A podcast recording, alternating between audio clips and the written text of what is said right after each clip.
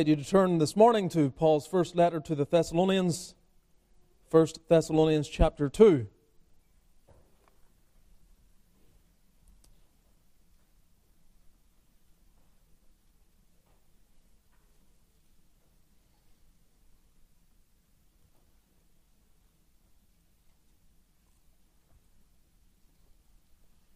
We'll go back as far as verse 13 this morning for reading.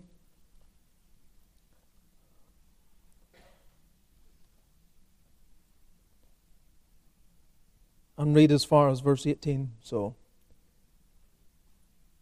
this is the infallible, inerrant Word of God that we have the privilege of hearing this morning. Part of the truth that David was rejoicing in. Of course, he did not have the New Testament, but the special revelation God has given to sinners, where he has revealed his will very clearly in a word that is written down. Let's hear the word of God. 1 Thessalonians chapter 2 verse 13. For this cause also thank we God without ceasing, because when ye received the word of God which ye heard of us, ye received it not as the word of men, but as it is in truth the word of God, which effectually worketh also in you that believe. For ye, brethren, became followers of the churches of God, which in Judea are in Christ Jesus. For ye also have suffered like things of your own countrymen, even as they have of the Jews, who both killed the Lord Jesus and their own prophets, and have persecuted us. And they please not God, and are contrary to all men, forbidding us to speak to the Gentiles that they might be saved, to fill up their sins always. For the wrath has come upon them to the uttermost. But we, brethren, being taken from you for a short time in presence, not in heart, endeavour the more abundantly to see your face with great desire. Wherefore, we would have come unto you, even I, Paul, once and again, but Satan hindered us. Amen. We'll end our reading there. Let's still our hearts momentarily in prayer. Let's all seek the Lord. Our Father, we are thankful for everything that has preceded this time. We have had our hearts lifted up and encouraged already. Indeed, in some ways, if we were to leave at this point, we would have uh, reason to be encouraged. But we are thankful for that special revelation that Thou hast given, that which is the very inspiration of the hymns that we sing, the songs that we offer, the foundation upon which we praise Thee. As we have the Word open before us for the purpose of preaching and hearing, we pray that Thou wilt give that special help and favor that we need. We are very dull, Lord. Even the preacher must lament uh, his own dullness. I pray for the quickening power of Thy Spirit in my own heart, and for Thy quickening grace to be upon all that hear the word as well. So feed Thy sheep, Lord.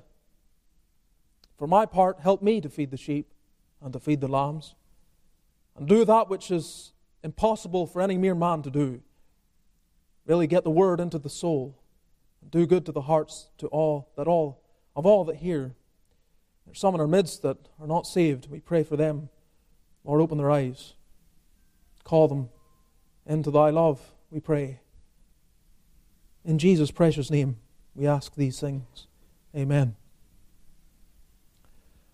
Such was the contention that developed in Paul's ministry in this particular city of Thessalonica we are told that the believers sent him away, that is, he and Silas away to Berea. We'll not turn again to Acts chapter 17, but you will find it there in the narrative that Luke records. In light of this, it appears from verse 17 through 20 of the portion that we have read here in chapter 2. We didn't go all the way through to verses 19 and 20, but in this portion it seems that Paul is answering a concern, a concern that deals with a sense that they perhaps were beginning to think that he didn't really like them, that he didn't really care for them, that he had not much concern for them because they had an expectation that he would return to them, that he and Silas and Timothy would come back when everything would settle and return to be an encouragement to the church there and continue the work that had begun. But that does not occur as we read. They desire to come in verse 17, and Paul specifically relates to himself that he would want to come and join that party, but Satan hindered them. And it seems as if it occurred on a number of times where they desired to be there. Verse 17, let's read it again. We, brethren, being taken from you for a short time in presence, not in heart, endeavored the more abundantly to see your face with great desire. So there's this great longing. In fact, the word endeavored in the original has a sense of diligence and haste about it. In fact, it's used in relation to travel on other occasions by the Apostle Paul when he writes to Timothy and Titus in 2 Timothy 4 9 and Titus 3.12 that they would do their diligence to come to him. And this is the same word that's being used here, and he's saying that we endeavored, I endeavored to do what I instructed Timothy to do, what I would later instruct Titus to do, to come to me. I was endeavoring, I was diligent in my desire to come and see your face with great desire. And so, verse 18, he continues on, We would have come unto you even I, Paul, once and again, but Satan hindered us. There was this repeated desire, a number of attempts made in order to go and see them again, but they were prevented. The activity which was going on in order to prevent Paul from returning to the work in the city, he ascribes to Satan. He says, Satan hindered us. And whenever we read that, it ought to trouble us initially, unless we think about it correctly, of course, but trouble us in the sense that if we understand what the Lord Jesus promised in Matthew 16, verse 18, that the gates of hell will not prevail against the church, when we read this language, it appears on the surface that the gates of hell are prevailing against the church, that Satan is hindering some aspect of the work of God, preventing the men of God doing their desire, fulfilling their sense of obligation to the churches. Now, of course, we know that cannot be but we need to understand it then, what is going on here. And so this morning we're considering this, this idea of Satan hindering. Satan hindering. And three very simple points. First, the reaction to Satan, Satan's activity, the recognition of Satan and his activity, and then the reality of our Savior's sovereignty. So we come then to the first main point this morning the reaction to Satan's activity. Verse 17. But we, brethren, being taken from you for a short time in presence, not in heart, endeavor the more abundantly to see your face with great desire. The language of verse 17 is fairly straightforward. I don't really have to explain too much about it. He deviated for a time, that is, the Apostle Paul, into this aspect of the Jews and their opposition to the gospel in verses 14 through 16 that we considered last Lord's Day morning. That's really a deviation because the flow of verse 17 and 18 and what is uh, picked up upon there really comes out of verse 13. In verse 13, the apostle is rejoicing in the reception of the word. He is rejoicing in how the word had that impact that every preacher desires in the recipients of the word, that they received it not as the word of man, but as it is in truth the word of God, which effectually works, it continues to work in you that believe. And in verse 17, then, he goes on to continue on. Well, well here's what happened. We went there, you received the word, and then we were taken from you for a short time in presence. We were removed from your presence. You can see the flow then as he rehearses the history of what happened in the establishment of this particular church. We brought the word, you received the word, we rejoice in that, and then we were forced, we were made to be taken from you in presence for a short time. I think you can see the flow of his uh, writing here. This unplanned departure is what we're looking at and what occurred on that occasion. And Paul says only a short time had passed when they were taken from their presence, and they were still in their hearts, still harboring that sense of affection toward them, though they could not see them, they loved them within their own being. And they longed to see their face with great desire. As I say, it's, it's a very simple text, not really much that needs to be said.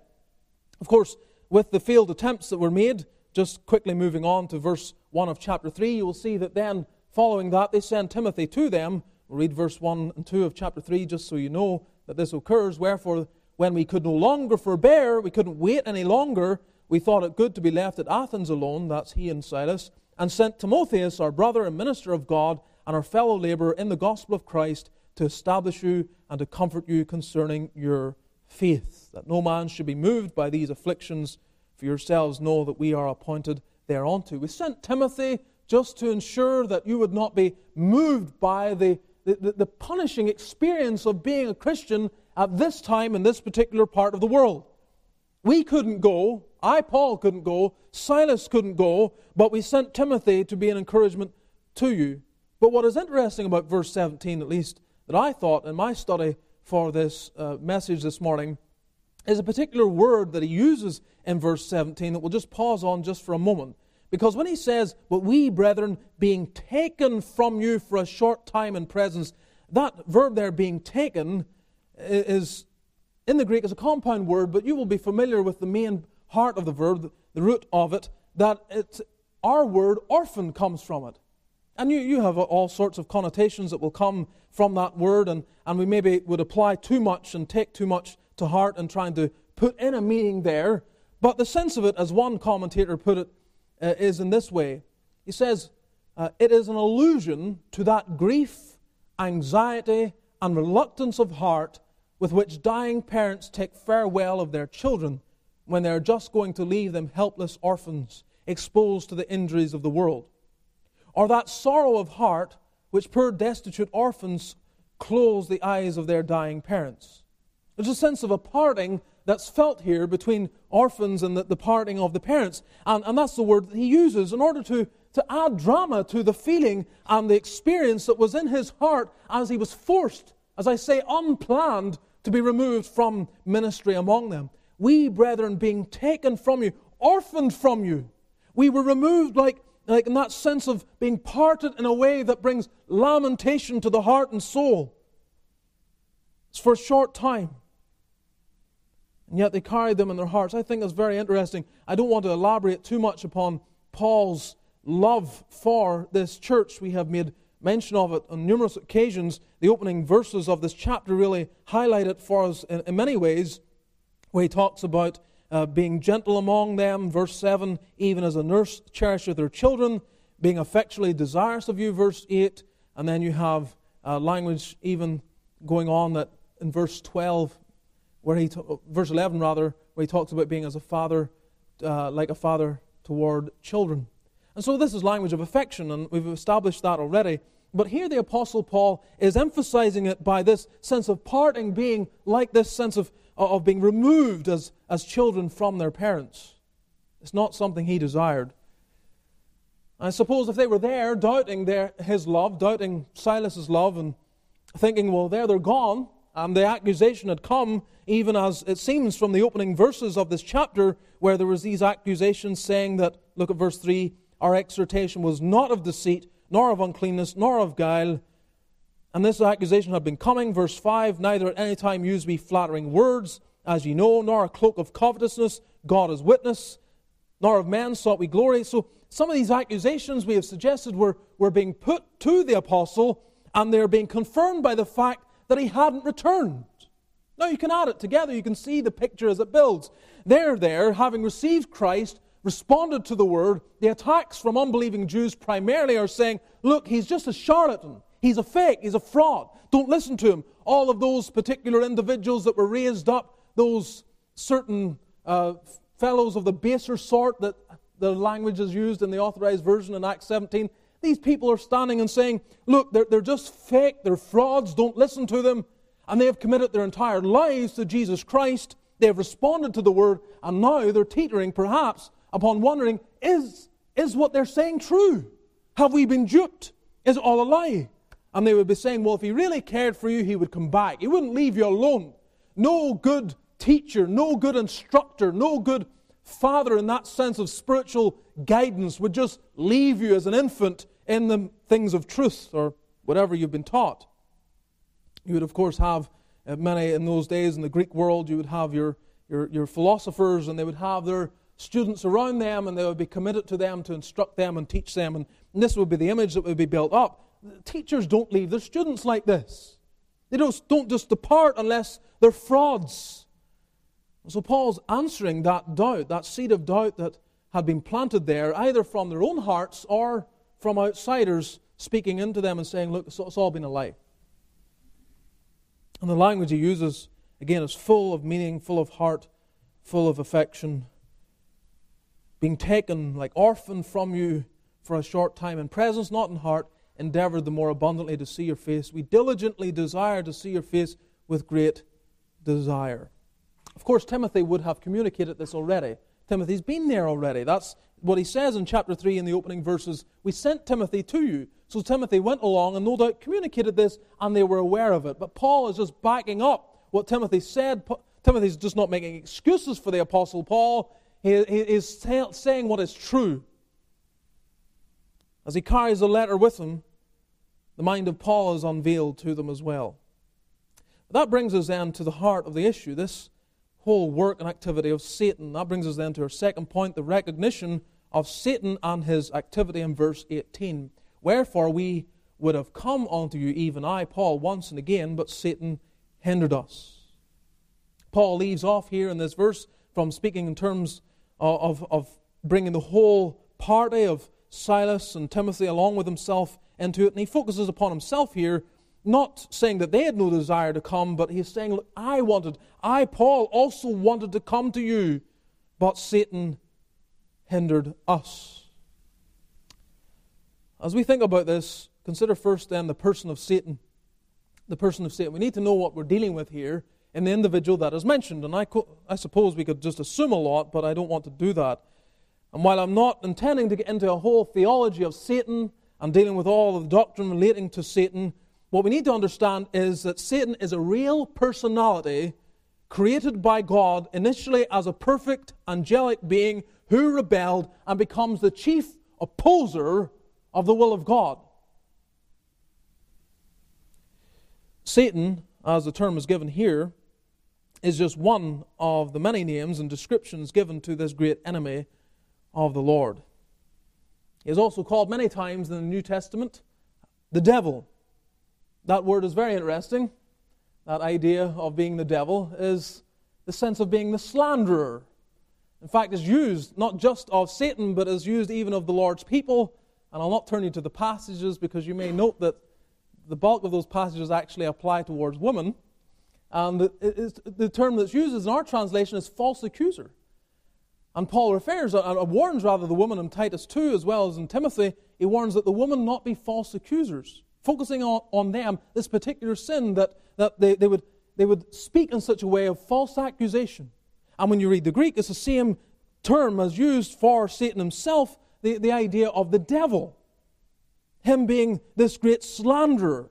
Of course, this characteristic of Satan goes right back to Genesis chapter 3 when he twisted the word of God and said in Genesis 3, verse 1, Yea, hath God said, Ye shall not eat of every tree of the garden. God had not said that. You're not to eat of every tree of the garden. God didn't say, God, on the other, the total opposite. He said, you can have every tree, just except one. He's twisting it, he's putting a negative spin upon it. This is the beginning of the slandering activity of Satan himself. But he does not stop with just slandering the Lord, he also slanders the people of God.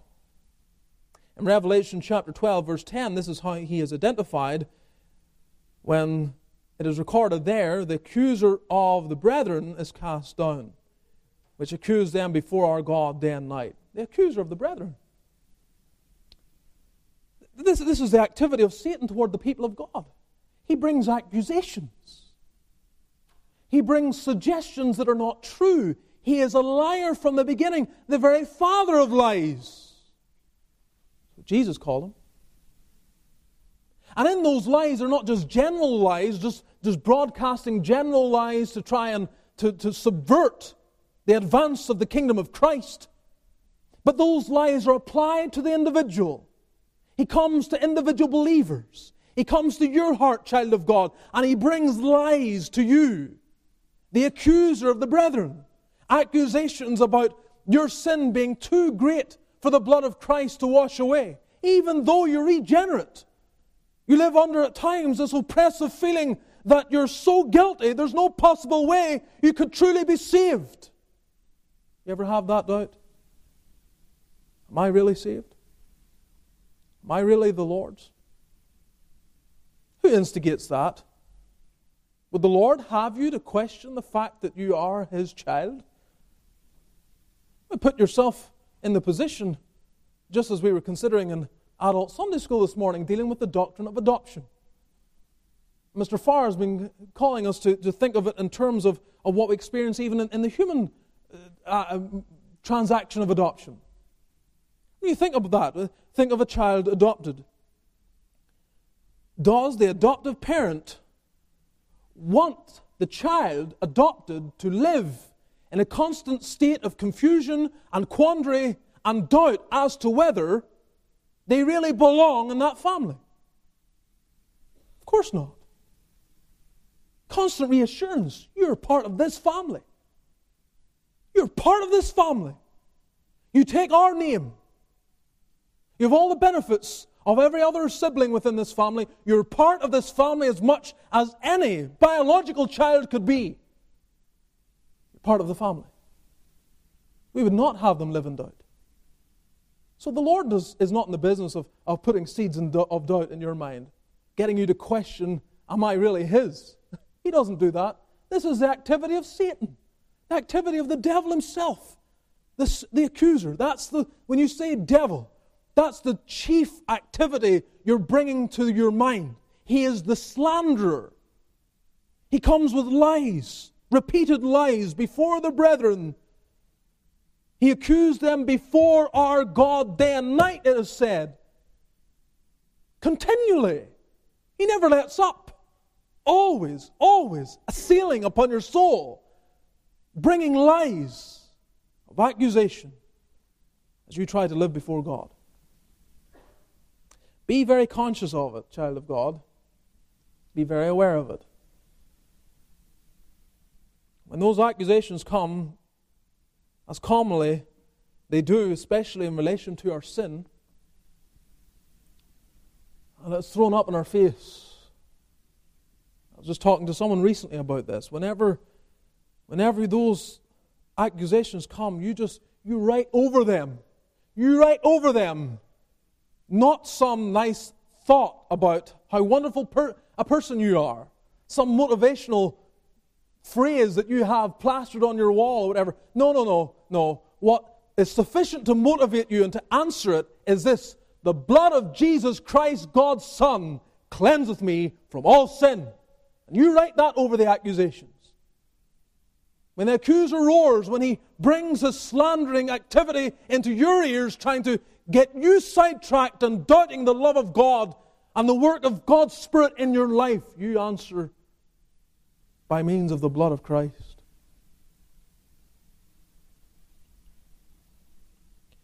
He is a great slanderer. He's also a great destroyer as well. Revelation 9 11, without getting into the context there, we're told they had a king over them, which is the angel of the bottomless pit, whose name in the Hebrew tongue is Abaddon, but in the Greek tongue hath his name Apollyon.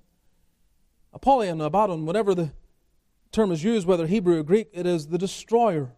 He is the destroyer. He is about the business of destroying. God gives life, Satan brings death.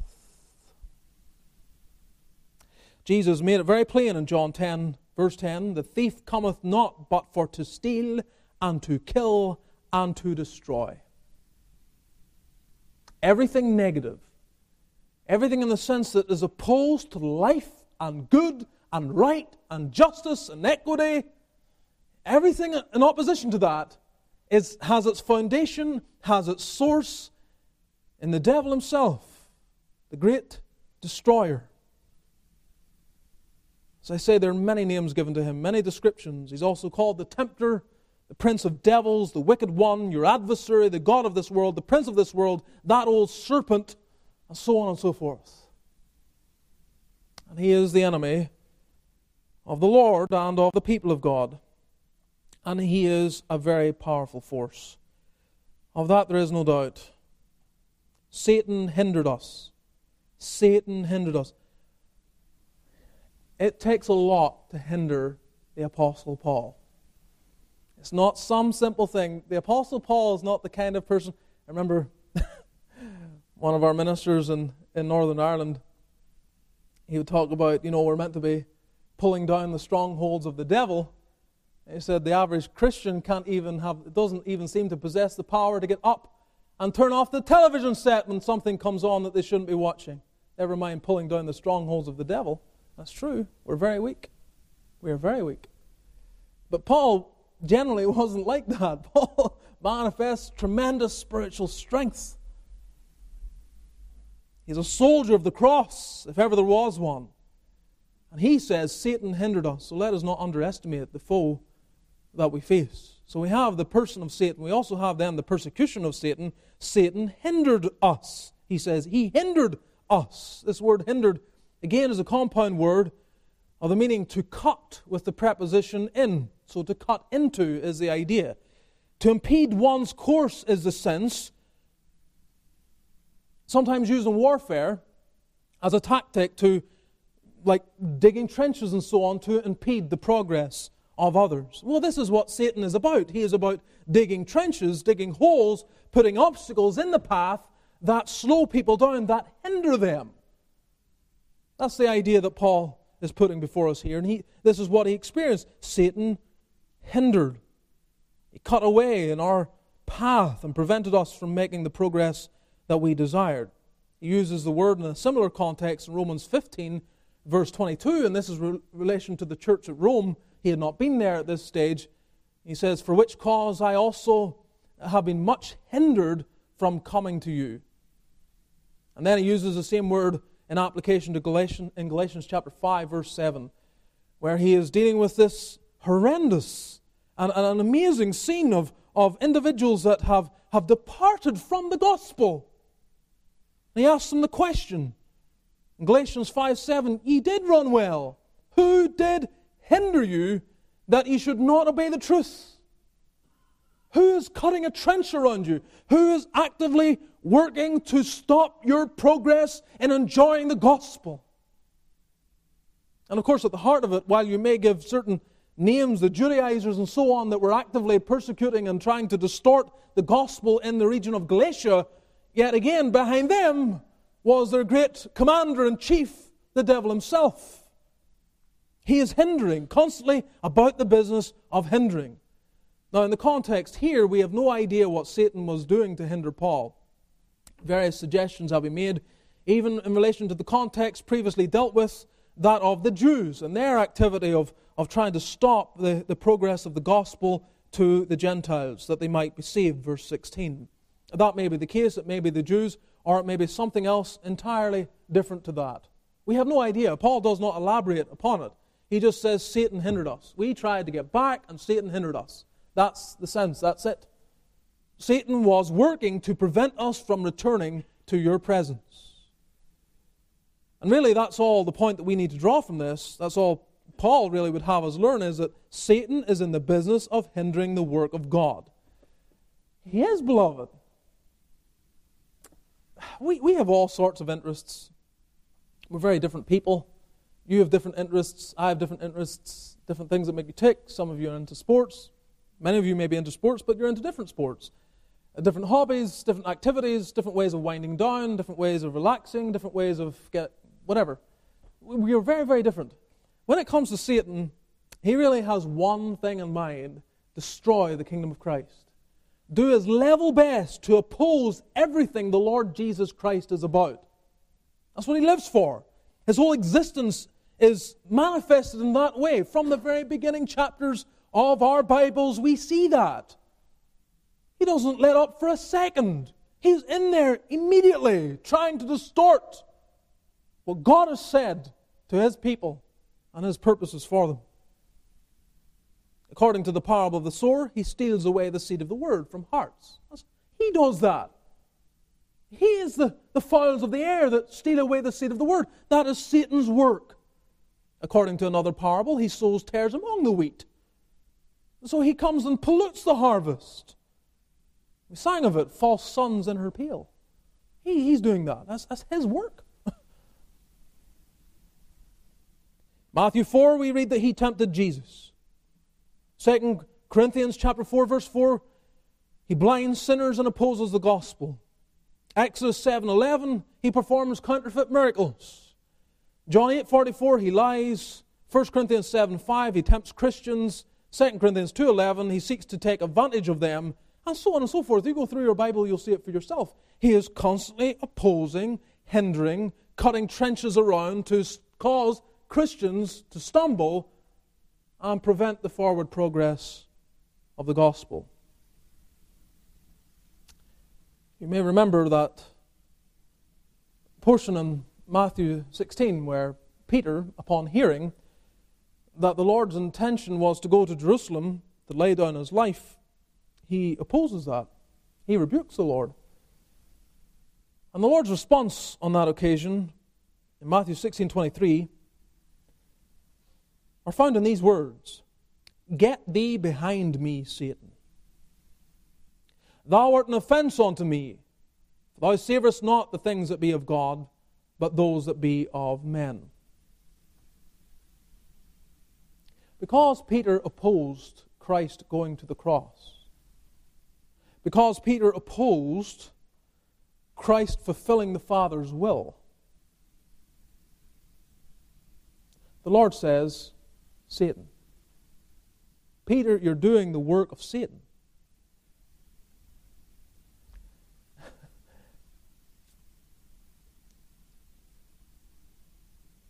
We should just stop there and consider the fact that Christians can do the work of Satan. I already said to you that Paul uses the word for devil, diabolos, in relation to false accusers and applies that to those that are believers.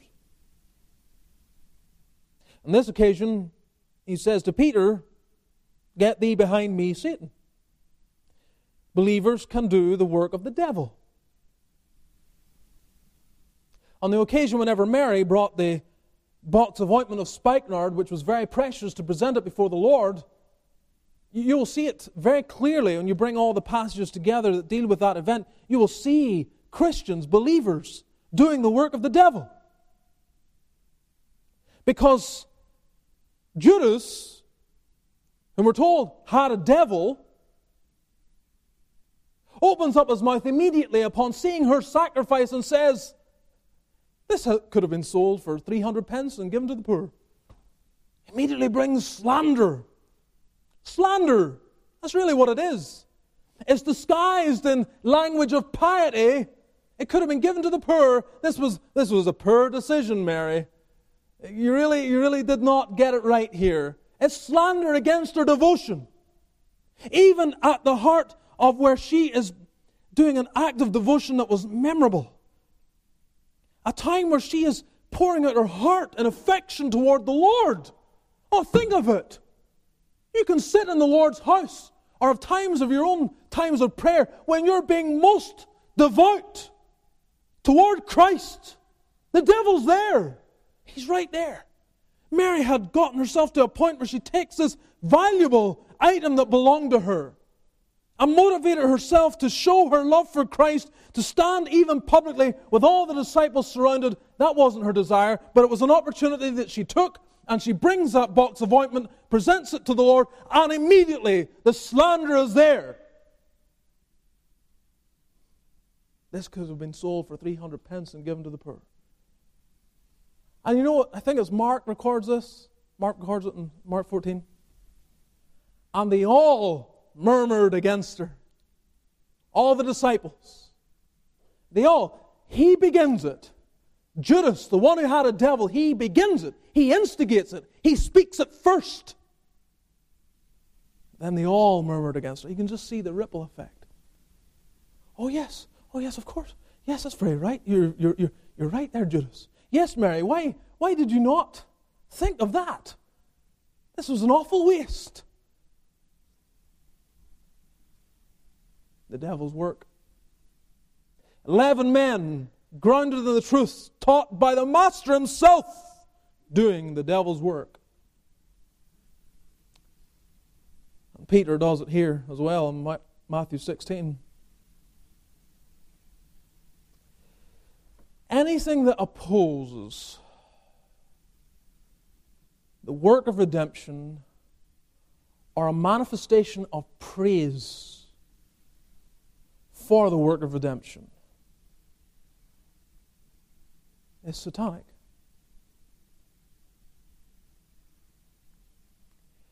And all of Satan's activity to prevent the redemptive work of Christ coming to pass and being applied to the hearts of men and women. He is there to oppose it. And those who will stand in opposition to thanksgiving for the work, they are doing the devil's work as well. And Satan, or uh, Peter, was about this. He was opposing the Lord, fulfilling the redemptive plan. And the Lord calls him Satan. Let us not be found among such a number.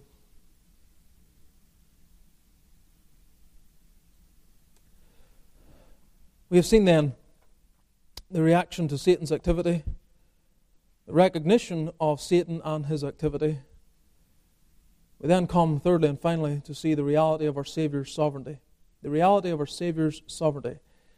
While it may appear that Satan was exercising some control here, I do not want us to miss the fact that Christ is sovereign over everything that is going on. Everything. It may be said here, although Satan meant it for evil, Lord meant it for good. He did.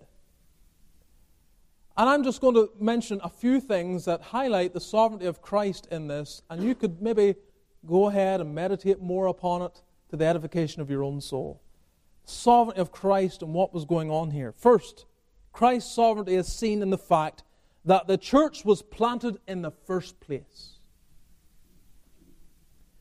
Had Satan had his way, Paul would never have made it to this city, would never have made it into the synagogue, would never have made it to open up the word and to have the influence that he had initially during that time. It's not like he was unaware of the apostles' intent when he went there. He's following him the whole way. You think of the language that the Lord says to Satan about Job, Hast thou considered my servant Job? well, he had. You read and you see, well, yes, well, you've put a hedge around him. You had been watching him. Uh, Satan has so desired to get his hands upon Job. He wanted an opportunity to, to, to pull down that holiest of men. And so it was for Paul. Satan was following him everywhere. Everywhere he went. When he was in Philippi, he was there. He moves into Thessalonica, he is there. He is there. Satan is there. He knows. He knows what's going on. So Satan was exercising some degree of sovereignty here. Paul would have been hindered getting there in the first place. He never would have made it. But Paul does make it. He comes right into that city and he plants a church.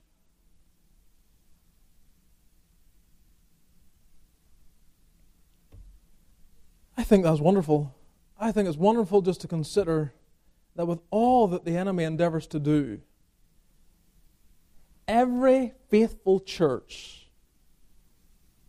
stands a witness that even though he was exercising all of his might, he failed. He failed miserably. In fact, you don't even have to consider it just in terms of of the church, you can consider it in terms of the soul. What does he endeavor to do? 2 Corinthians 4 4.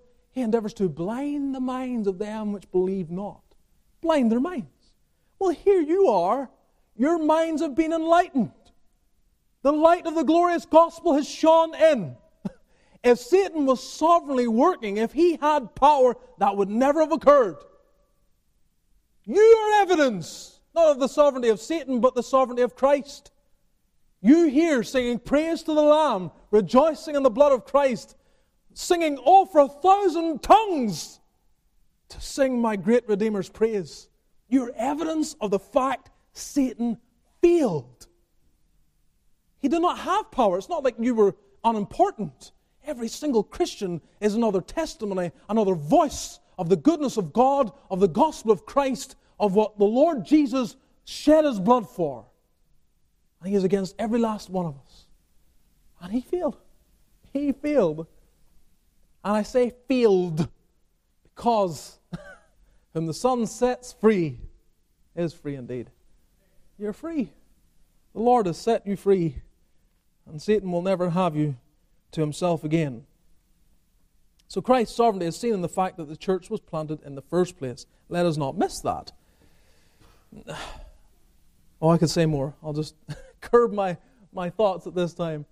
But Christ's sovereignty is seen also in the fact that Satan felt threatened. Satan felt threatened. If Satan was hindering Paul and Silas, and Timothy no doubt as well, endeavoring to, but specifically Paul and Silas, then he clearly felt threatened by what was going on and what they were doing. A striking thought. He sees them and he opposes them, he is against them. And he is threatened by what they're doing. And so was an active opposition against their work. So we ask the question if Satan was opposing these men, what kind of men were they? Well, this chapter has told us, in part. As the Apostle Paul has laid out the kind of man that he was, the kind of men that they were. I'll not go over it all, but you can see the kind of men that they were. But I think at the very head of this chapter is really the heart of what bothered Satan so much. It's found there in verse 2. This particular characteristic is the one he cannot stand. It's the one he hates most of all, perhaps. Even after that, we had suffered before and were shamefully entreated, as ye know at Philippi. We were bold in our God to speak unto you the gospel of God with much contention. Satan hates the person who cannot be held down and continues to be bold in proclaiming Christ. That is the one thing he hates. We've already quoted 2 Corinthians 4 4. He, he, he seeks to blind the minds of them which believe not, lest the light of the glorious gospel should shine in. And the light of the glorious gospel shines in by proclamation, by souls going out and boldly proclaiming Jesus is Lord. And this is what Paul was doing. He could not be stopped. They were, they were shamefully entreated at Philippi, and they continued to be bold in our God to speak unto you the gospel of God with much contention. In the midst of even more contention, we continued to be bold. And Satan hates that. Paul was he was just a, a, a torrent of courage. And Satan had no answer really for it most of the time. He hated how bold he was. Because everything he was bold about was in opposition to his own kingdom. The whole world lieth in wickedness. Christ has come to be a light to the Gentiles. Paul's to manifest that by, by, by personifying it, actually, because he is to be a light to the Gentiles himself he so imbibes the gospel of Christ the light to the Gentiles and lives it out that he himself is a light to the Gentiles. And so all the nations that the Satan has had for a millennia, they don't have the truth, they don't have the word of God, they're lying in darkness. I know at this point they, he is really working among areas where there were, was some truth in the form of the synagogues and the word of God was there, but he is spreading into the world, he is moving into territories that in large part, had been kept in darkness. And as he goes there and he proclaims the gospel, it's this proclamation of the gospel. I, I think that's the chief characteristic that Satan particularly hated about Paul. So he opposed them. He opposed them with all of his might. As I was thinking about this, my mind was brought back to many, many years ago, too long ago, so I, that I can't remember the specifics, but I remember reading about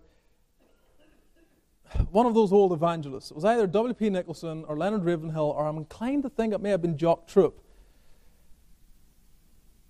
And I remember it was when I first heard, I'm sure it wasn't original to them, it was when I was first heard about being known in hell.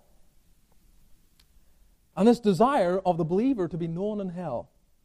The idea comes from Acts chapter 19. If you just flip back there for a moment. You'll see it.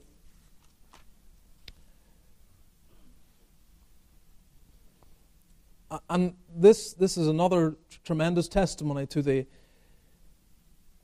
the power that Paul exerted and how much of a thorn it was in the kingdom of darkness.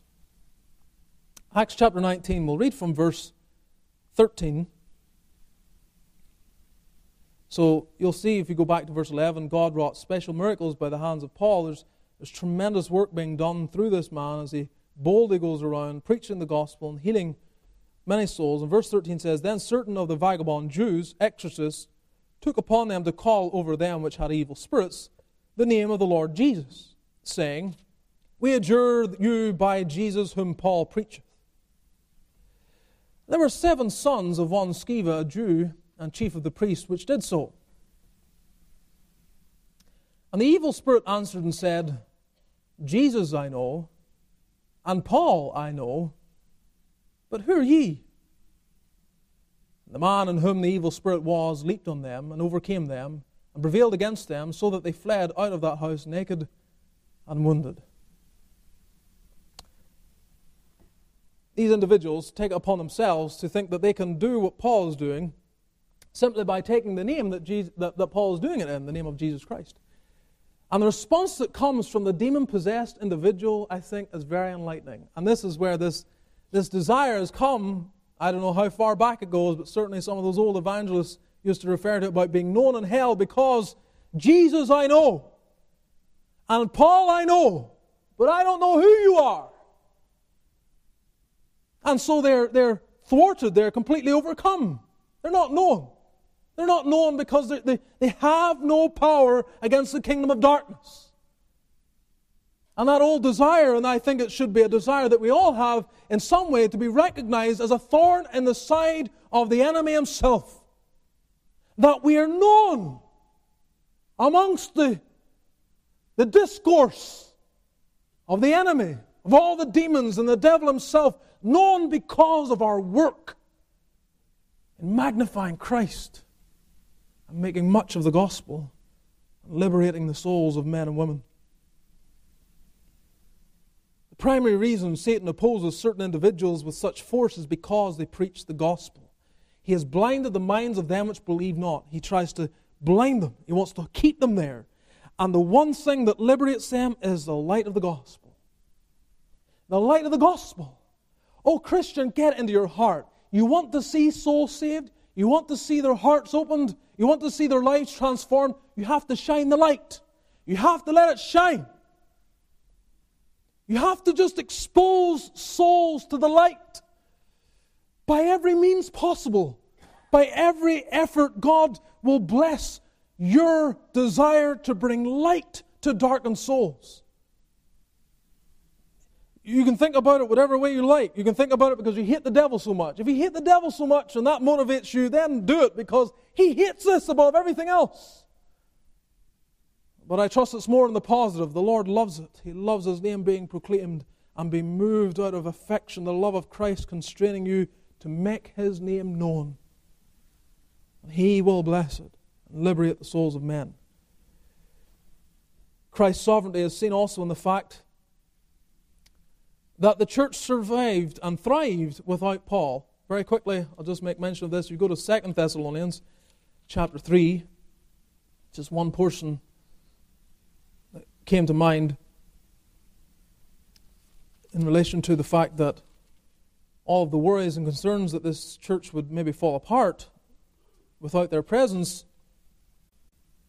was not necessary. Second Thessalonians 3, verse 1 Finally, brethren, pray for us that the word of the Lord may have free course and be glorified even as it is with you.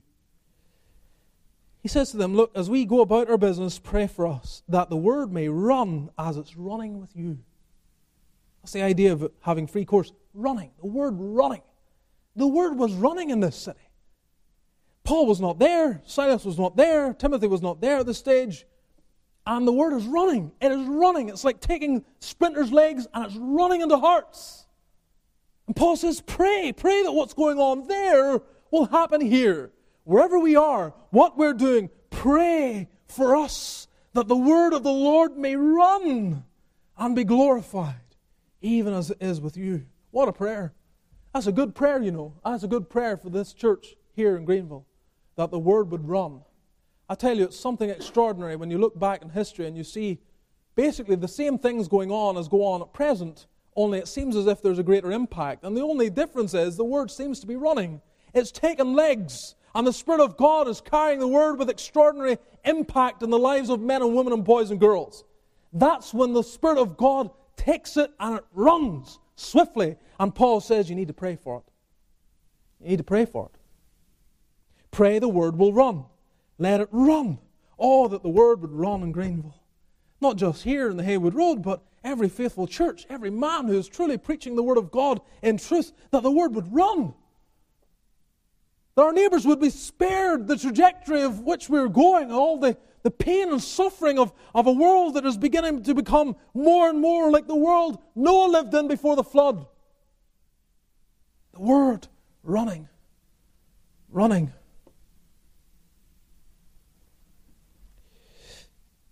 And one other point Christ's sovereignty is seen in the fact that this hindrance led to a new ministry.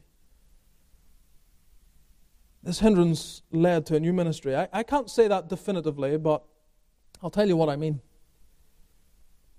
This letter, the first Paul's first letter to the Thessalonians, is the first letter we have in terms of dates and chronology from Paul's hand. It's the very first one.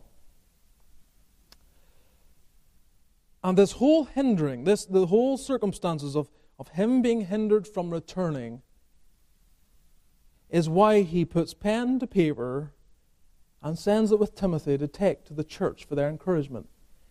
He had not done this before. This, in, in, the, in the sense of, of what we have in our New Testament, this is the very first one. This, and this is what I mean, it was a new ministry for Paul. Writing, putting pen to paper, as it were, and writing his thoughts down. And think of the lasting impact that has had. Satan hindered. He meant it for evil. God meant it for good. Paul, I'm going to have you there, stopped, halted. Satan is hindering, but I am working my purpose sovereignly through that hindering work. And you're going to be stalled so that you sit down and you write this letter, and it's not there just for one little group living in one generation that you can minister to for the, the length of your life. But you're going to write something that will, that will be a missionary into the generations.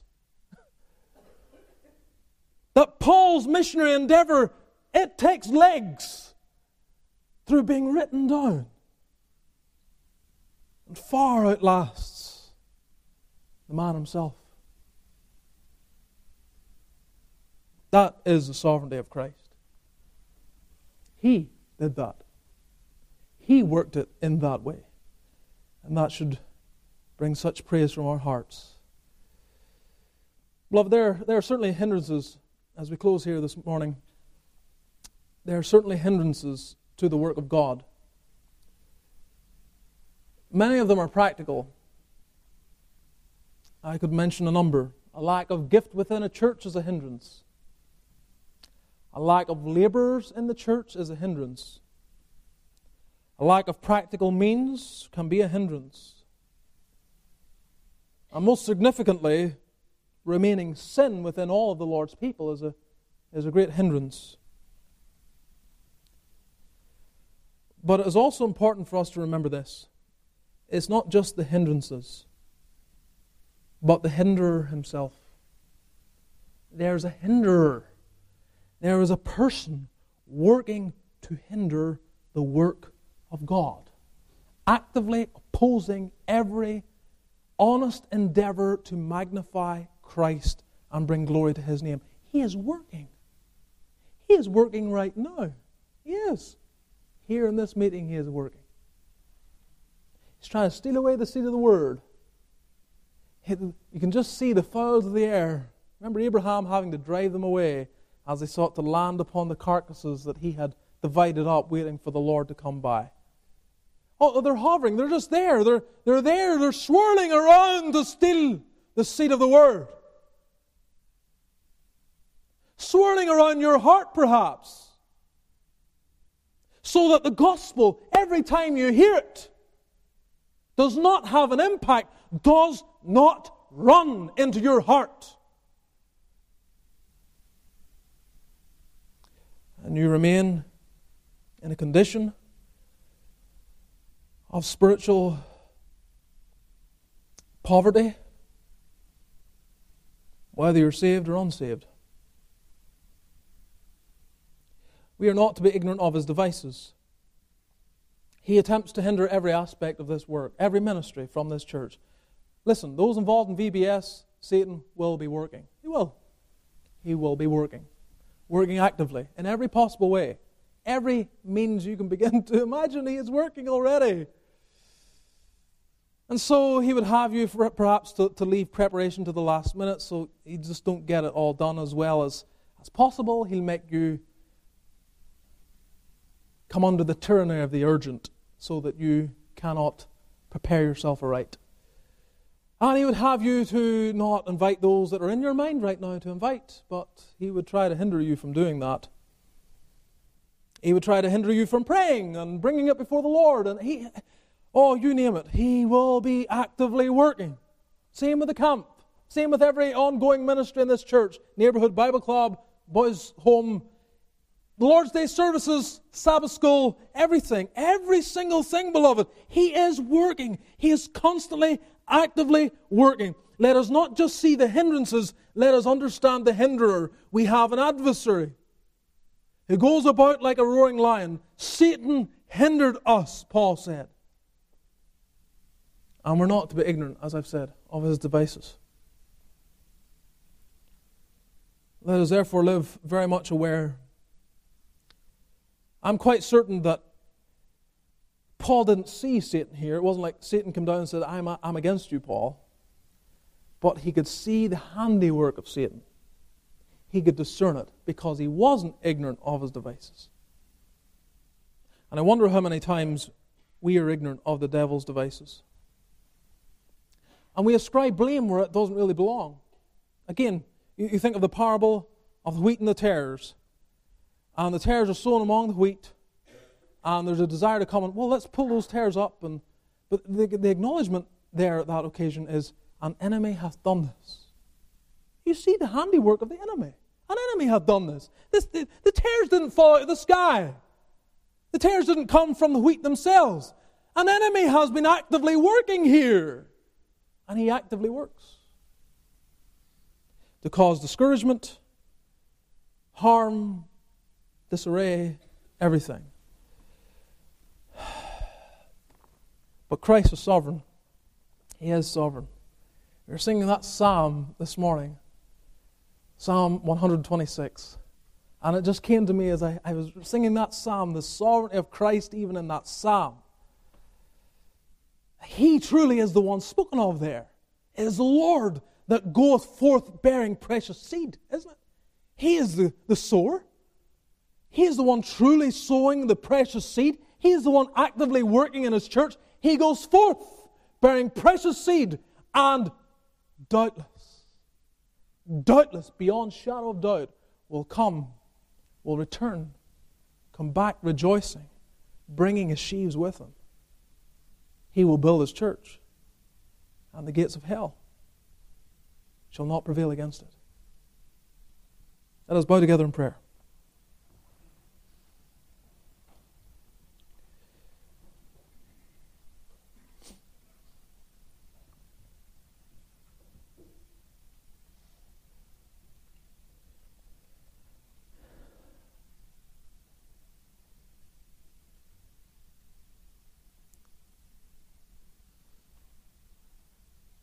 Perhaps you're here this morning and Satan has you in his hands.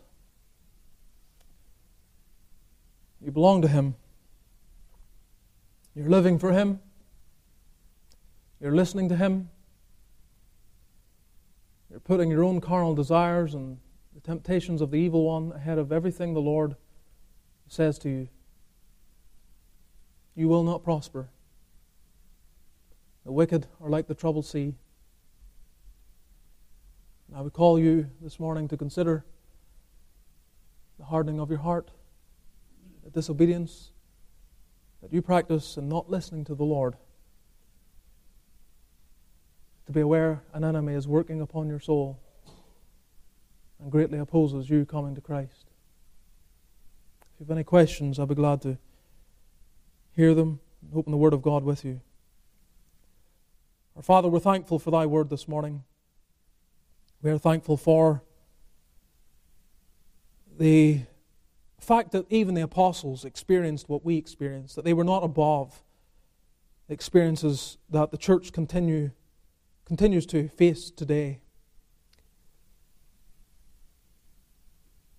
We think of Paul's language when he found himself in prison and the church at Philippi were lamenting the, the apparent hindrance that was to the gospel. And he said to them that this has fallen out rather to the furtherance of the gospel. So, Lord, we pray against the enemy today.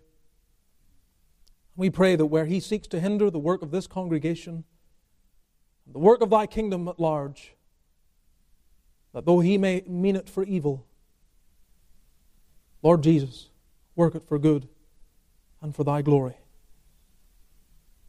Bless our conversation before we go to our homes this afternoon. Go with us to our homes Make it to be an encouraging afternoon to us, meditating upon the Word and enjoying fellowship, and the friendship, and the comfort of family and friends. And then bring us back here again this evening and bring others in as well. Extend thy kingdom and magnify Christ. We pray in his precious name. Amen.